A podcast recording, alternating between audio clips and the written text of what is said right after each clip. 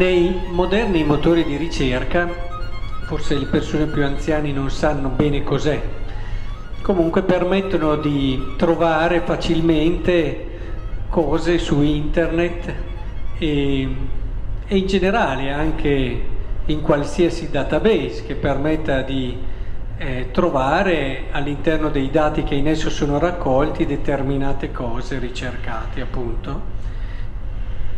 Un, un aspetto essenziale è mettere le giuste chiavi, parole chiave che ti permettono di raggiungere rapidamente eh, ciò che stai cercando. Oggi vorrei fare così con voi in quello che è il motore di ricerca della parola di Dio, della rivelazione di Dio. Ci sono due parole chiave che non possiamo assolutamente non eh, far entrare profondamente nella nostra vita. Due parole chiave che sono essenziali per entrare nel cuore del messaggio di Dio.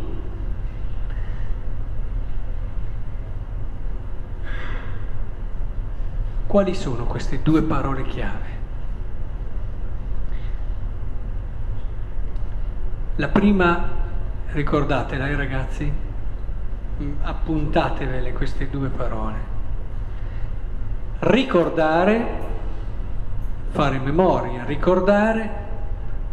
La seconda, ascoltare. Queste sono due parole chiave che ci permettono di entrare nel cuore della rivelazione di Dio. La prima lettura inizia proprio così.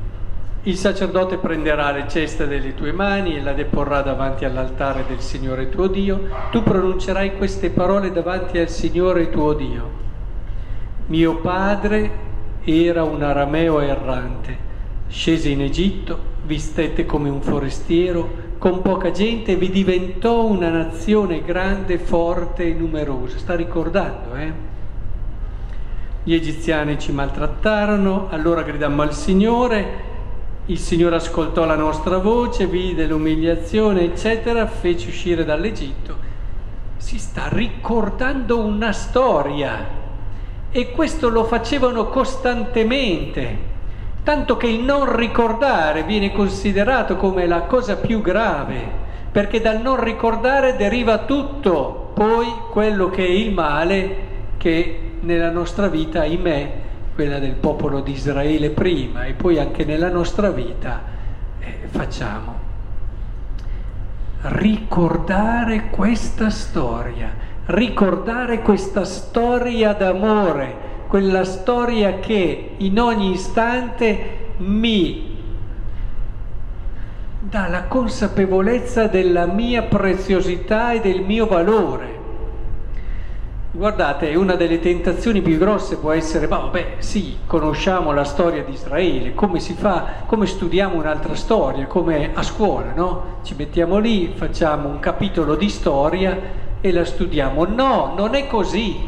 Quella storia lì ti riguarda, quella storia lì è la tua storia. Come fa un credente a non conoscere la storia della salvezza? Ma sì, ma sì, la conosco, la conosco perché me l'hanno detta un po' a catechismo, ho visto qualche film, ma non è quella la conoscenza che dico.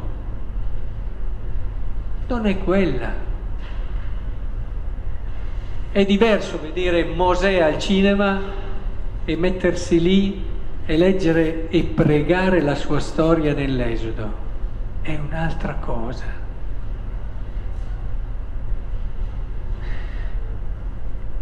Quella storia lì, e questo è il primo passaggio che è decisivo, eh? è la tua storia, per questo dice ricordala, ricordala sempre, ripetila continuamente. I primi cristiani l'arrivavano a imparare a memoria a forza di ripeterla. Ripeterla continuamente perché lì ci sei tu, c'è la tua vita, c'è il senso del tuo essere qui adesso, perché nella notte dei tempi ancora prima di Adamo ed Eva, Dio ti ha voluto, ti ha desiderato così e tutta la storia che tu ricordi è la storia che ha portato a te. Nulla è successo a caso prima, Dio voleva arrivare a te e questa storia te lo ricorda.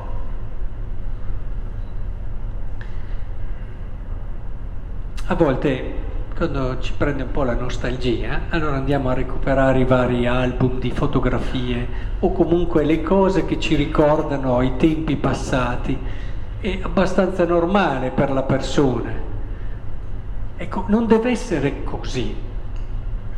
Non è un momento di nostalgia, è la nostra vita. Vivere l'oggi non può prescindere dal ricordare. Vivere l'oggi nel modo migliore e pieno, secondo verità, non può prescindere dal ritornare a quella storia che mi ha portato qui. Per questo la storia di Israele, la storia della salvezza, è qualcosa che il nostro cuore dovrebbe avere lì, gli israeliti quando entravano avevano proprio lo Shema Israele, a proposito dell'ascoltare, Shema Israele, ascolta Israele, sul, sulla porta. Ogni volta che entravano glielo ricordava, ascolta Israele, e gli ricordava il comandamento essenziale, che è, ha senso perché c'è questa memoria e c'è questa storia. Capite? E quindi come si fa a non ritornare tutti i giorni su questa parola. Adesso che poi abbiamo questo senso del nostro persona, del corpo, la mezz'ora di palestra c'è sempre, quella irrinunciabile, o comunque c'è sempre quest'altra cosa, c'è sempre quell'altra cosa, ma tutti i giorni ci deve essere il ricordare ma non perché è un dovere, perché è la nostra vita. Se adesso c'è qualcosa che non va, stiamo attenti, noi stiamo, perché dopo tutto il male nasce poi spesso di lì il disordine, eccetera. Israele lo sapeva bene. E infatti sarà una delle cose che troverete di più.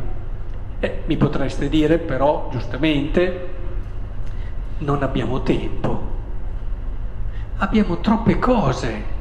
Come si fa a mettersi lì tutti i giorni a, re, a riprendere quella storia della salvezza?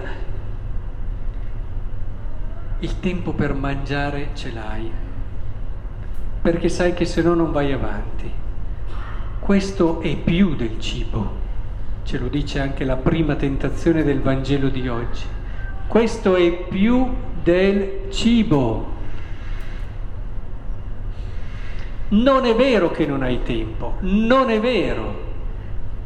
È che non sei disposto a rinunciare. Perché se noi non vogliamo rinunciare, allora non abbiamo tempo. Perché si dice, ma sei in un sistema e di conseguenza o vai o vai. Non è mica vero. Se tu sei disposto a rinunciare, allora il tempo c'è. Il tempo c'è e come. Però il passaggio decisivo è capire che mi riguarda quella cosa lì, che riguarda il mio oggi, adesso, che riguarda la qualità della mia vita adesso. È questo che è la tentazione che spesso ce lo fa trascurare. Questo è il passaggio decisivo per cui io prego oggi che nella mia comunità ci sia questa consapevolezza che non si può vivere senza. Non si può vivere senza.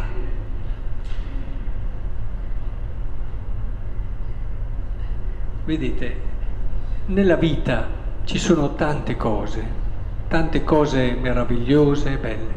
Questa però non può mancare questa non può mancare. E, è proprio conoscendo quella storia lì che impariamo ad ascoltare. Allora, quello che ci accade ogni giorno lo vediamo in un modo diverso.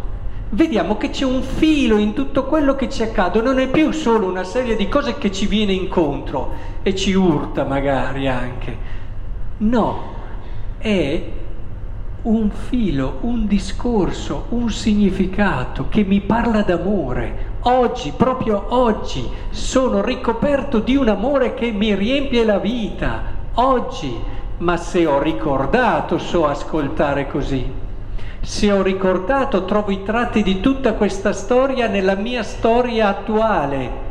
Una storia nella quale vedo che Dio per me ha fatto follie, vedo che da sempre mi ha desiderato e voluto come sono, vedo che tutto quello che accade non è mai, mai casuale. Do un nome, do un significato ad ogni cosa, ma perché sono ripieno di questa memoria. Rompete questo legame e allora la vita d'oggi è caotica, anche quella di un credente.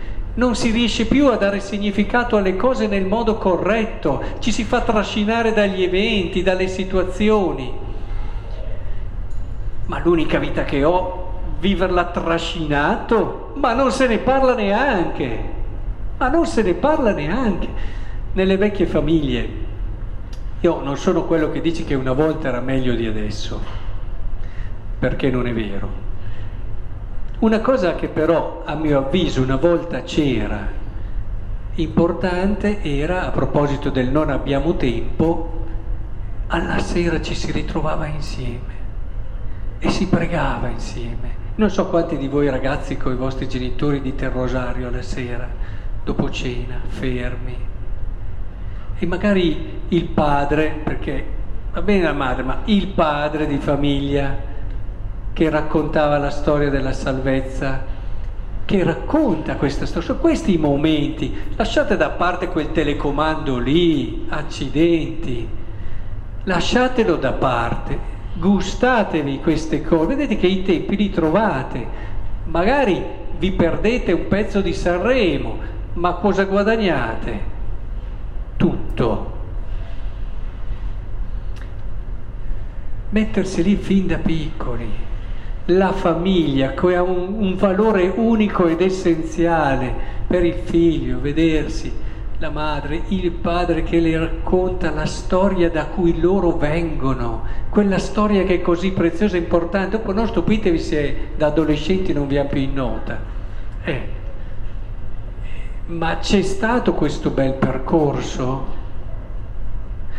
Ora, questi legami sono essenziali, recuperare questi momenti, recuperare questa centralità, dove la parola di Dio non è solo raccontata, ma è un racconto che si fa preghiera.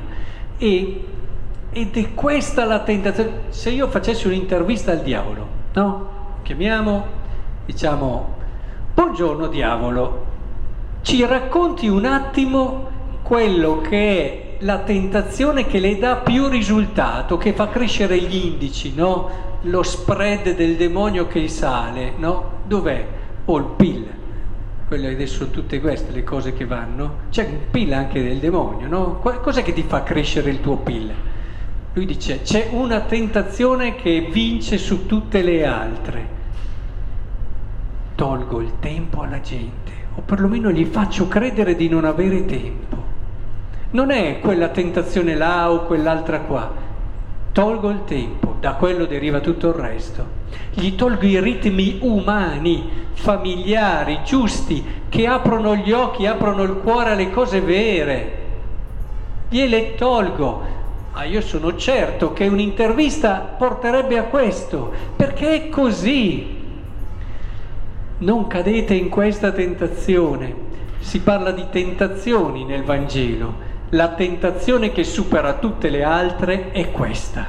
In assoluto, recuperare il tempo per poter ricordare ed imparare ad ascoltare, perché guardate, dentro all'uomo, dentro all'uomo, dentro ad ogni uomo c'è un punto, c'è un punto essenziale che rimane vivo nonostante l'uomo possa abbruttirsi, possa incattivirsi, possa allontanarsi, possa addirittura combattere contro gli altri uomini, ucciderli, ma c'è sempre quel punto lì, perché ci ha fatto Dio e Dio lo sa. E Dio lo sa che dentro all'uomo c'è un punto sensibile, che è la riconoscenza e la gratitudine per quello che ti è stato dato e donato, che è la gratitudine per essere stato voluto e cercato, che è la gratitudine per aver trovato quel significato e un senso e una prospettiva. Per questo Dio ci dice ricorda, ricorda la via migliore è arrivare lì. Ogni uomo può essere salvato se arriviamo ad attivare quel punto lì che in ogni uomo c'è. Per questo la scrittura ci dice rispondi al male con il bene. Cosa credi adesso? Perché ti vendichi che hai ottenuto niente. Se vuoi tutto l'uomo, se vuoi far crescere l'umanità, quello è il punto sensibile iscritto dentro ad ogni persona. Che il Signore allora ci aiuti, ci aiuti. E come punti di questa Quaresima, questa prima domenica, io vi lascio questi. Trovare gli spazi nelle vostre giornate, il tempo c'è, eh? via le scuse, il tempo c'è per cominciare a riprendere la scrittura. Io non so quanti di voi l'hanno letta almeno una volta.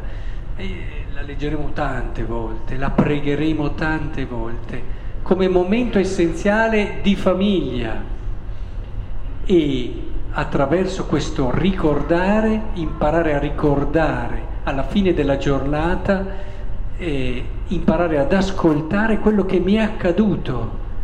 Il ricordare ci aiuta ad ascoltare e vedere davvero quante cose belle ancora il Signore opera nella nostra storia e nella nostra vita.